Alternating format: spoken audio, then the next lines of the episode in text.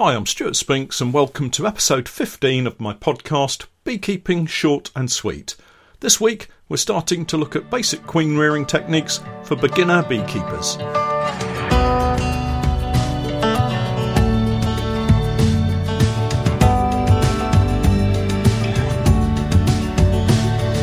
Beekeeping Short and Sweet, a beekeeping podcast for the inquisitive beekeeper with a short attention span. A beekeeper, in fact, just like me. So welcome back to my weekly podcast, and my thanks to those of you listening via the Patreon page. I really appreciate your support.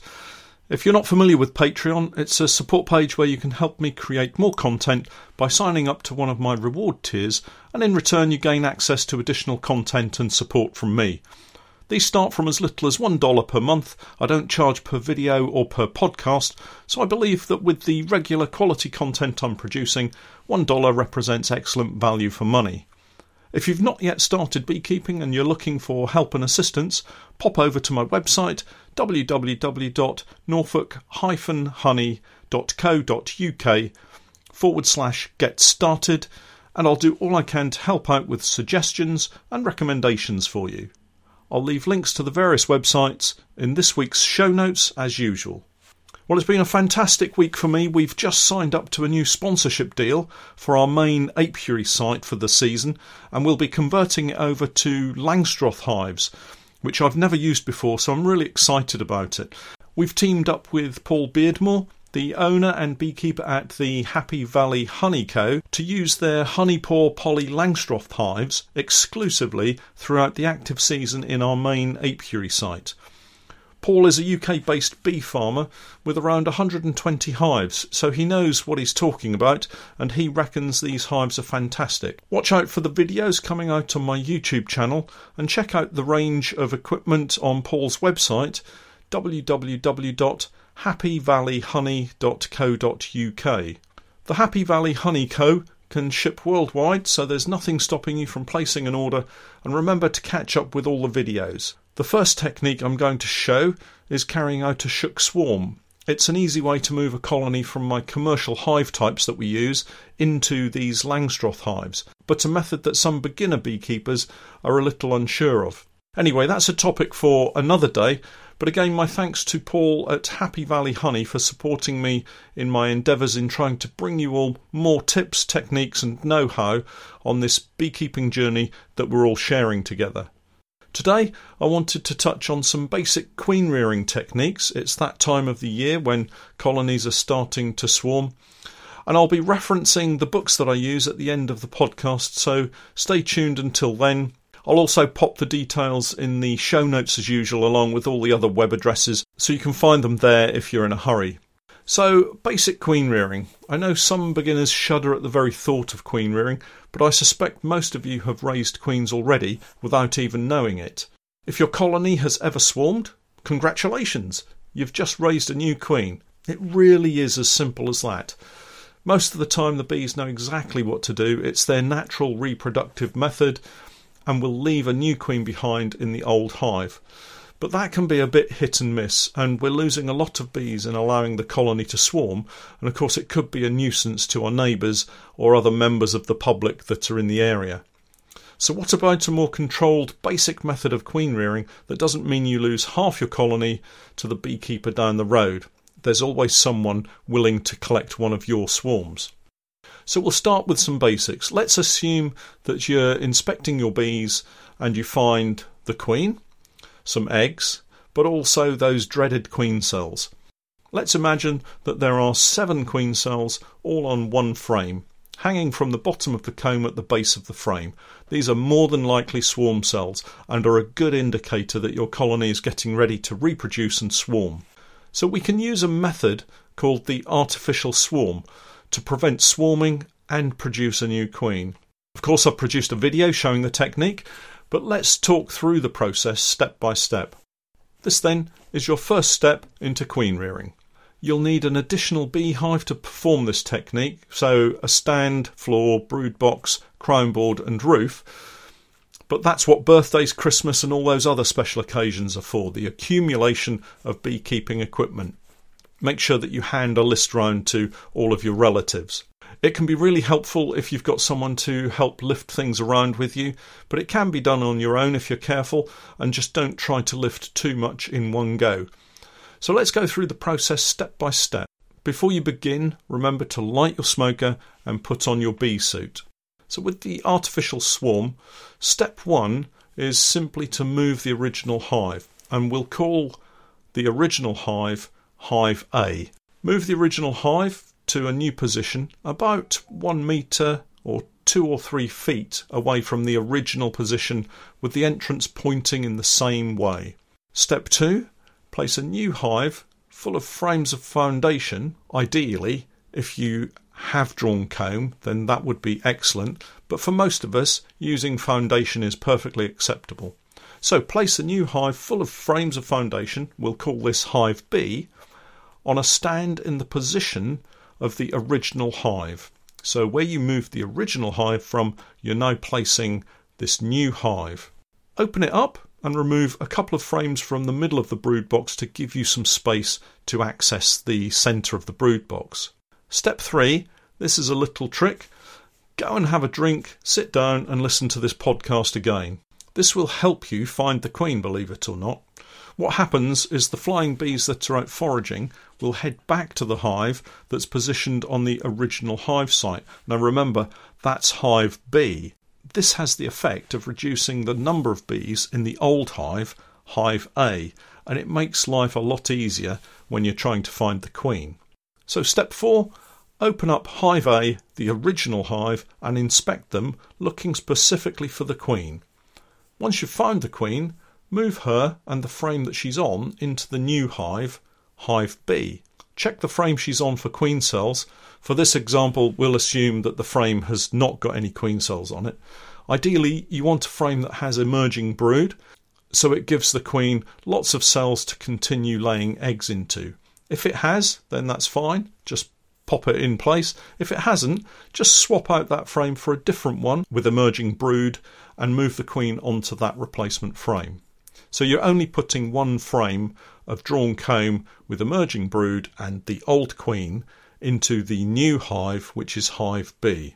And this, in effect, is your artificial swarm. It consists of the old queen and bees similar to that, which makes up a natural swarm. And they'll now go on to start building up without the impulse to swarm. Step five, find the frame with the queen cells on it. So in this example, we're saying there's only one frame with queen cells and there are seven queen cells on it. Now my preference is to remove all of the queen cells except for one. So choose a queen cell that's still open so that you can see the larvae and the royal jelly inside it, and destroy all the others, even the sealed ones. Use a handful of grass to gently brush all the bees away so that you can really check that there are no more queen cells on that frame, but be very careful not to damage the queen cell that you've chosen. Don't shake the bees off, for example, or you could dislodge the larvae from the royal jelly. There's also a temptation with beginner beekeepers to leave a sealed queen cell, as it might seem that you gain some time in waiting for her to emerge, but there's a chance that the new virgin queen could drift into the artificial swarm, so that's Hive B, and then be destroyed by the old queen and her workers. So just be patient and all will work out fine, and I'll explain a little bit of the reasoning behind that in a few minutes. Step six, continue to inspect Hive A, but now shake all of the bees off each frame and make sure there are no more queen cells. And this is really important. Go through very carefully and inspect each comb meticulously to remove any more queen cells. Once you've checked all the frames, gently close the frames up together and place a frame of foundation in the end of the brood box to replace the frame that you removed, which is now in Hive B with the old queen. Place any supers that were on the original hive, Hive A, across onto Hive B with the old queen. Remember to move the queen excluder if you've got a queen excluder in place as well, and then simply close up that hive. Step seven, now you can start to feel smug that you've successfully prevented a likely swarm and started the process of rearing a new queen.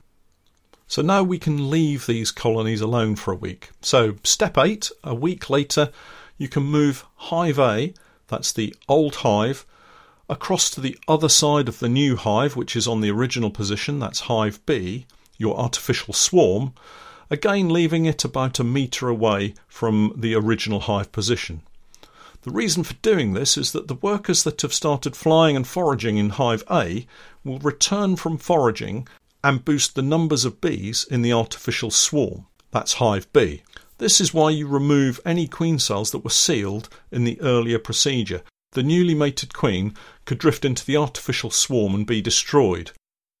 In his book A Guide to Bees and Honey, Ted Hooper says that there's no need to remove additional queen cells because the bees will reduce them due to the sudden reduction in bee numbers in the colony. I prefer to make sure by just leaving the one queen cell, and that's why I remove all of those queen cells in the original procedure. Step nine. Check hive A for food stores. Remember, we left the supers with the artificial swarm, which is hive B, and so our original colony may be low on food stores. If they are, simply add a feeder and give them a few litres of sugar syrup to help them along. Step ten. Inspect the artificial swarm to make sure the old queen is laying well and congratulate yourself on a job well done. So now you have two colonies, but what if you only wanted to produce a new queen and not increase the number of colonies you have overall? And this is something that a lot of beginners are really keen to do. They don't want to have lots of additional colonies clogging up their back garden. So the final step is performed after you've been able to confirm the new queen is well mated and laying a good brood pattern, and that's really important. So I would leave it a few weeks after she started laying just to confirm that all is well. Mark her with the colour for the current year. I don't clip the wings of my queens, but if you do, then go ahead and do that. And the trick now is to unite the two colonies. So first of all, open hive B. That's the new hive that's on the old hive position, the artificial swarm with the old queen in it. Find the old queen and remove her. Next, add a sheet of newspaper to the top of the brood box, and that's the brood box in hive B, and make a few small holes in it to aid the removal process. Place the brood box of hive A, the original hive with the new queen in it, on top of the bottom brood box. Close down the colony, and over the next few hours the bees will slowly chew through the newspaper and the colony will unite. Congratulations, you've successfully raised a new queen and replaced the old queen without increasing the total number of colonies you have.